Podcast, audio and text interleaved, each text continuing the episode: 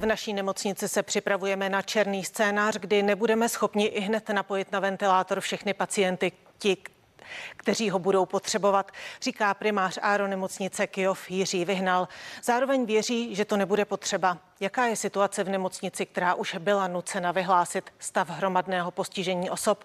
O tom budu mluvit právě s primářem Jiřím Vyhnalem, který je hostem dnešního interview.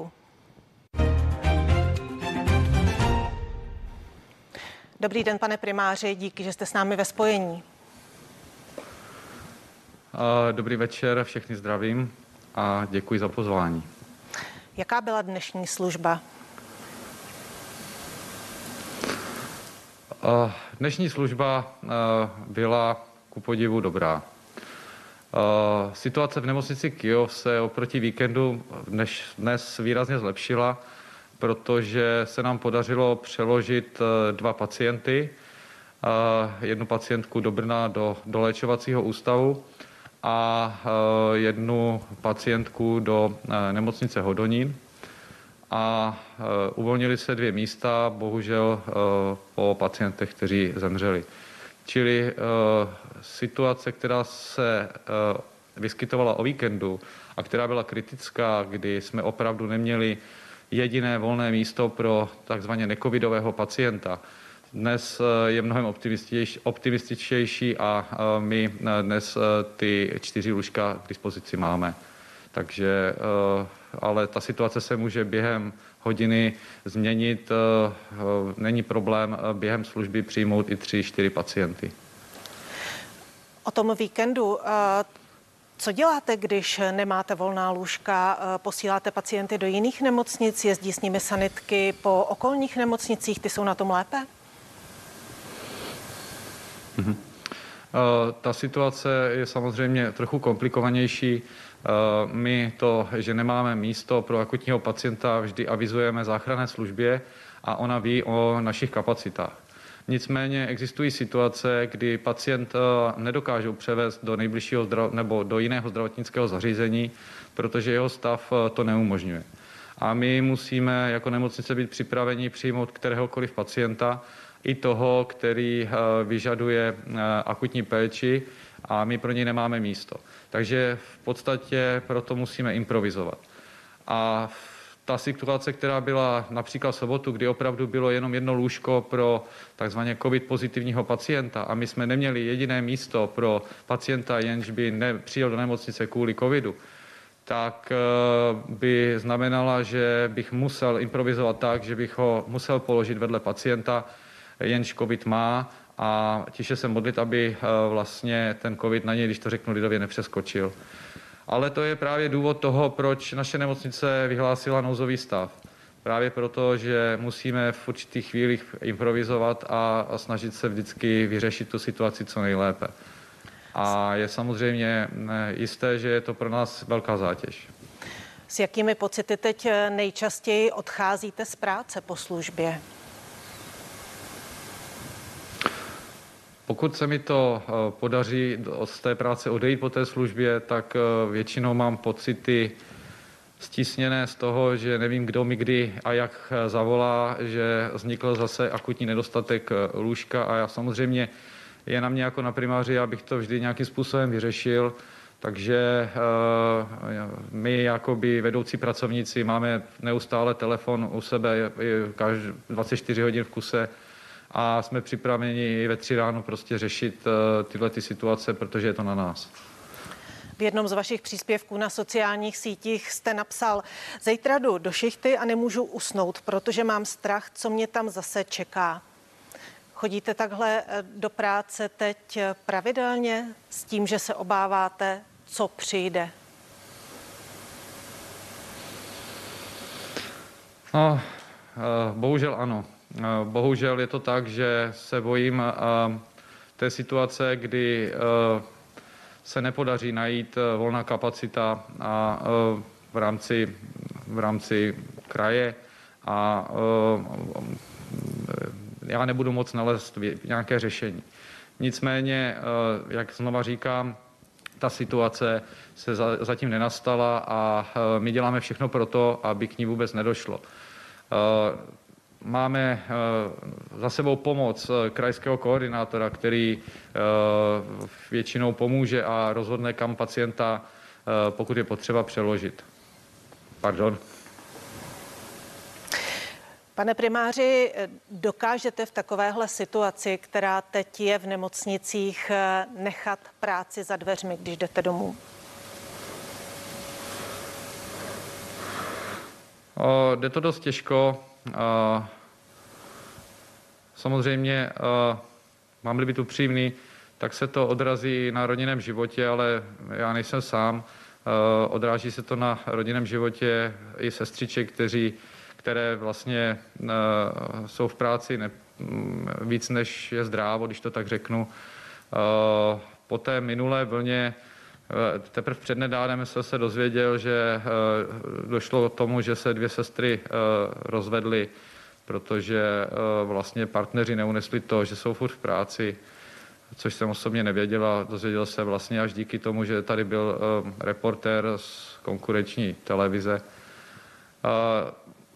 Když člověk přijde domů, tak nemá chuť eh, s někým mluvit, eh, spíš prostě chce mít klid a, jak se říká, někam zalézt do kouta, takže eh, je tu i to riziko, aby, když to řeknu tak, někteří zdravotníci mohou podléhat, což teda naštěstí není můj případ, i v podstatě alkoholu. Ten nápor je prostě silný. Když mluvíte o tom, jak vlastně snáší rodiny eh, to zatížení eh, zdravotníků, Odešli někteří zdravotníci po té jarní vlně, měli toho dost a prostě šli do jiného oboru třeba? Eh, konkrétně, co se týče naší, v naší nemocnici a na našem oddělení, tak v podstatě odešel jeden kolega do jiné nemocnice. Eh, ten důvod byl to, že eh, musel u nás sloužit velké množství služeb a vykazoval velké množství přesčasové práce a protože se mu narodilo dítě, tak chtěl být s rodinou v té konkurenční nemocnici, která je mnohem větší než ta naše, kde je více lékařů, tak eh, mohl nebo dostal možnost tu, že nemusí tolik sloužit a Samozřejmě tím se ta situace u nás tím zhoršuje, protože nám odešel kvalifikovaný lékař. A co vím, tak eh, eh, některou, eh, některé sestřičky si rovněž rozmysleli práci u nás a přešli na méně exponované pracoviště, co si pamatuju z té první vlny. Ale tak to prostě je. Mluví se teď hodně o povinném očkování, eh, po případě o povinném očkování některých profesních skupin. Mluví se o zdravotnicích. Vy byste byl pro a myslíte si, že by to způsobilo ještě další uh, úbytek uh, zdravotnického personálu? No, já teda teď budu uh, mluvit za sebe jako za Jiřího Vyhnala. Eh, já jsem nad tím hrozně přemýšlel a můj osobní názor eh, na celoplošné povinné očkování je takový, že s ním nesouhlasím. Já si osobně myslím, že by eh, chom neměli nutit lidi proti jejich vůli do sebe něco píchat, když to nechtějí. Nedokážu si představit, že bychom toto povinnost i jakýmkoliv způsobem na nich vymáhali. Já si myslím, že eh, žijeme v demokratické zemi, kde se každý za sebe musí svobodně rozhodnout.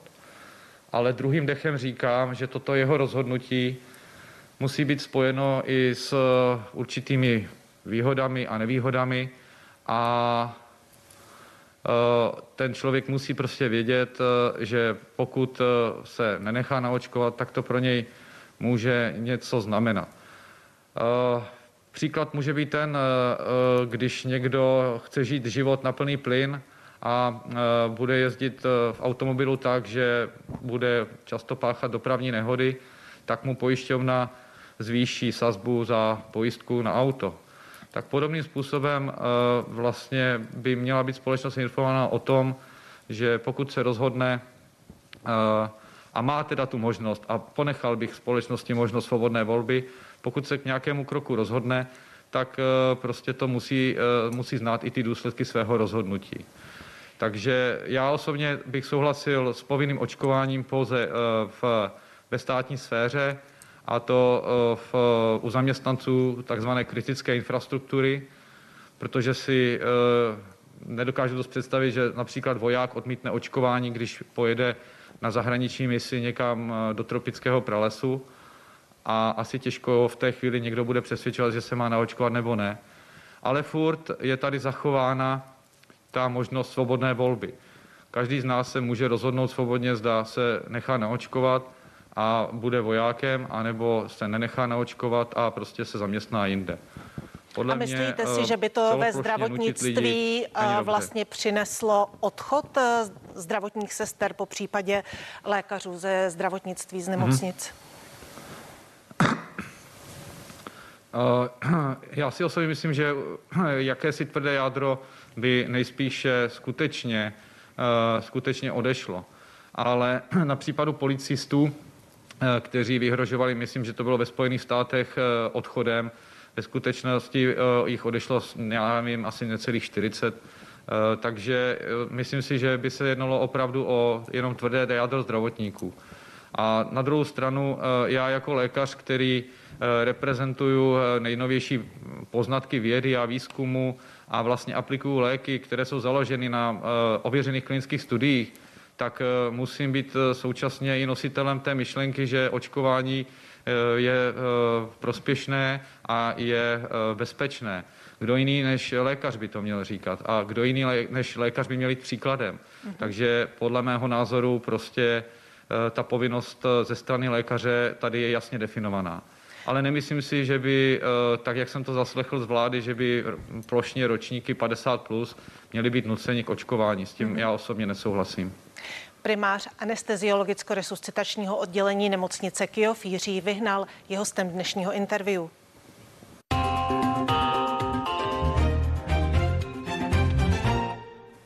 Pane primáři, vy jste eh, na své sociální sítě napsal, myslím, že jedna z cest zvládnutí pandemie je i otevřenost. V naší nemocnici se připravujeme na černý scénář, kdy nebudeme schopni i hned napojit na ventilátor všechny pacienty, kteří to budou potřebovat. Co přesně znamená černý scénář a jak se na něj nemocnice připravuje? Uh-huh. Uh, já bych uh, na tu otázku odpověděl. Uh, co se týká takzvané krizové triáže, tak je potřeba říct, že v současné chvíli v České republice neexistuje žádná nemocnice, kde by bylo tuto nouzovou triáž nutno provádět. V České republice v této situaci nebo v, aktuálně prostě je zatím všude dostupná lůžková péče s umělou plicní ventilací. Takže to je jenom na začátek. Eh, ale každá nemocnice, a my jsme to dělali v podstatě i v té první vlně, se musí eh, na tento černý scénář, který může přijít, připravit. Je to součástí naší práce a eh, ten je dán tím, že my se řídíme v podstatě platnými medicínskými a etickými postupy, které platí. V současnosti bych chtěl říct i jednu věc, která se mě dotýká dost, protože eh, vlastně rezonuje především na těch sociálních sítích a také rezonuje eh, mezi lidmi. Eh, tato takzvaná nouzová triáž, kdy se rozhodujete, kterého pacienta napojíte nebo nenapojíte, když to řeknu takhle velmi obecně, vůbec nemůže a není k tomu žádný klinický důvod brát na zřetel to, zda ten pacient je očkovaný nebo neočkovaný. Eh, pro nás eh, to není žádné kritérium a ne, v této chvíli neexistuje žádné medicínské kritérium, které by upřednostňovalo eh, vlastně naočkovaného proti očkovanému. A jaká jsou ta to kritéria? Chci říct, aby prostě zaznělo. Ta kritéria, když to úplně zjednoduším a zobecním, jsou ta, že se snažíte pomoci tomu, pro nějž ta pomoc má největší, pro nějž to znamená, že pomoc kterou mu poskytnuté, poskytnuté mám největší pravděpodobnost toho, že eh, mu pomůžete, že mu život zachráníte. Psychicky. Jak se na tohle mohou lékaři a zdravotní sestry připravit psychicky? No, na to uh, se připravit uh, psychicky podle mého názoru nedá, protože uh, snad kromě válečného stavu, který byl před x lety, tahle země nic podobného nezažila. Takže podle mého názoru se na to připravit nedá. A já ale doufám a, a, a modlím se skrytu duše, že k takové situaci prostě nedojde. A je nutno říct, že v tuto chvíli opravdu nejsou žádné signály, že by k ní aktuálně mělo dojít. Otázka je samozřejmě toho, co se bude dít dál eh, v rámci eh, toho, jak se virus vyvíjí a mutuje. Nicméně eh, já bych chtěl všechny uklidnit o triáži. Mluvíme jako o černém scénáři, o který zatím v této situaci prostě v České republice nehrozí. Obáváte se, už jste zmínil mutaci viru, obáváte se té nové muta- mutace Omikron, která byla v Česku už potvrzená? Mm-hmm.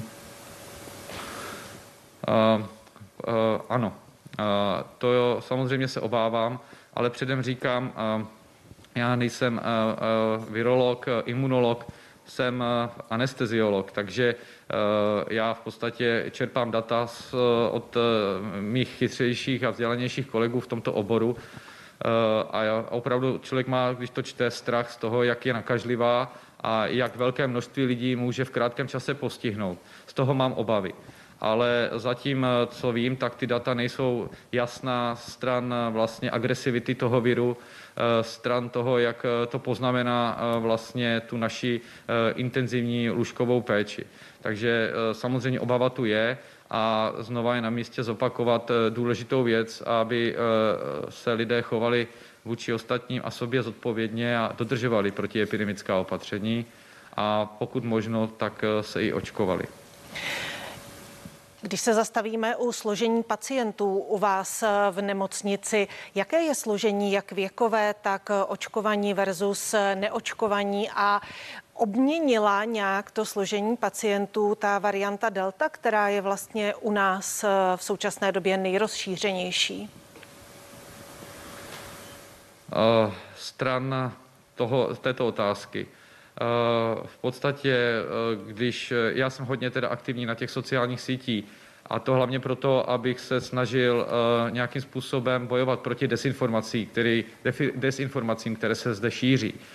A jedna z těch věcí je, že v podstatě neustále nám je vyvraceno, že uh, se dostávají do těžkého průběhu s covidem i mladí lidé. Eh, my pozorujeme oproti té minulé vlně velký nárůst eh, mladších ročníků, eh, kdy opravdu v současné chvíli u nás leží 40-letí, 30-letí a tvoří téměř polovinu hospitalizovaných nemocných. To jsme v té první vlně neviděli.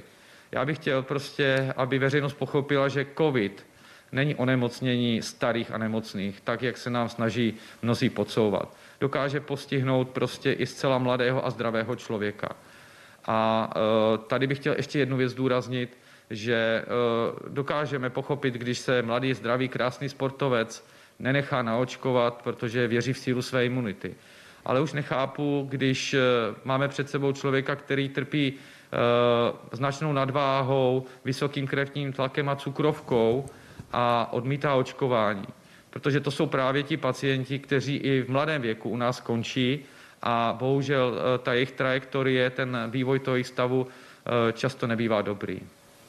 Co se týče eh, delty jako takové, tak my jsme spozorovali především to, že se rychleji šířila a také z hlediska té penetrace byla agresivnější.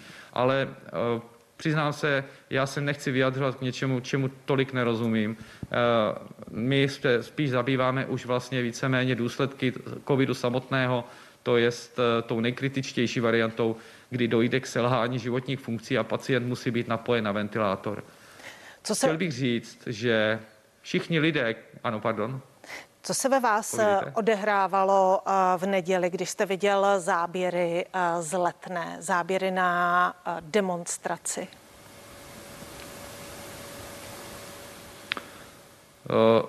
Je to jedna z věcí, která se nás dotýká. My v podstatě, my zdravotníci, nám nevadí pracovat na 100%, 200% a nestěžujeme si, že máme hodně práce. Tak se občas také snaží nám někdo podsouvat tyto myšlenky, že a dokonce jeden stomatolog, kterého nechci jmenovat, protože nebudu jmenovat někoho,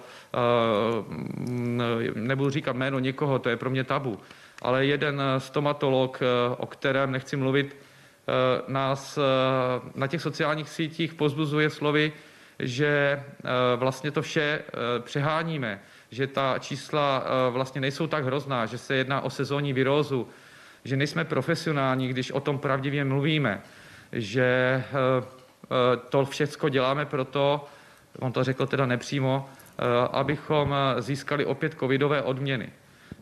No a tento způsob dezinformací a šíření nepravd na sociálních sítích způsobuje jistou náladu a přetlak ve společnosti. A ten potom končí prostě na staroměstském náměstí v formu nějaké mm-hmm. demonstrace. Takže Pane si primáři... myslím, že to je tenhle problém. Pane primáři, já vám poděkuji za zajímavé povídání. Primář anesteziologicko-resuscitačního oddělení nemocnice Kyjov Jiří Vyhnal byl hostem dnešního interview. Díky za to a přeju hodně sil. Hm, děkuji vám a nashledanou a vše dobré. Dnešní interview je u konce, ale za chvíli už vás čeká ekonomický pořad. Co na to vaše peněženka? Tak se dívejte a užijte si hezký večer.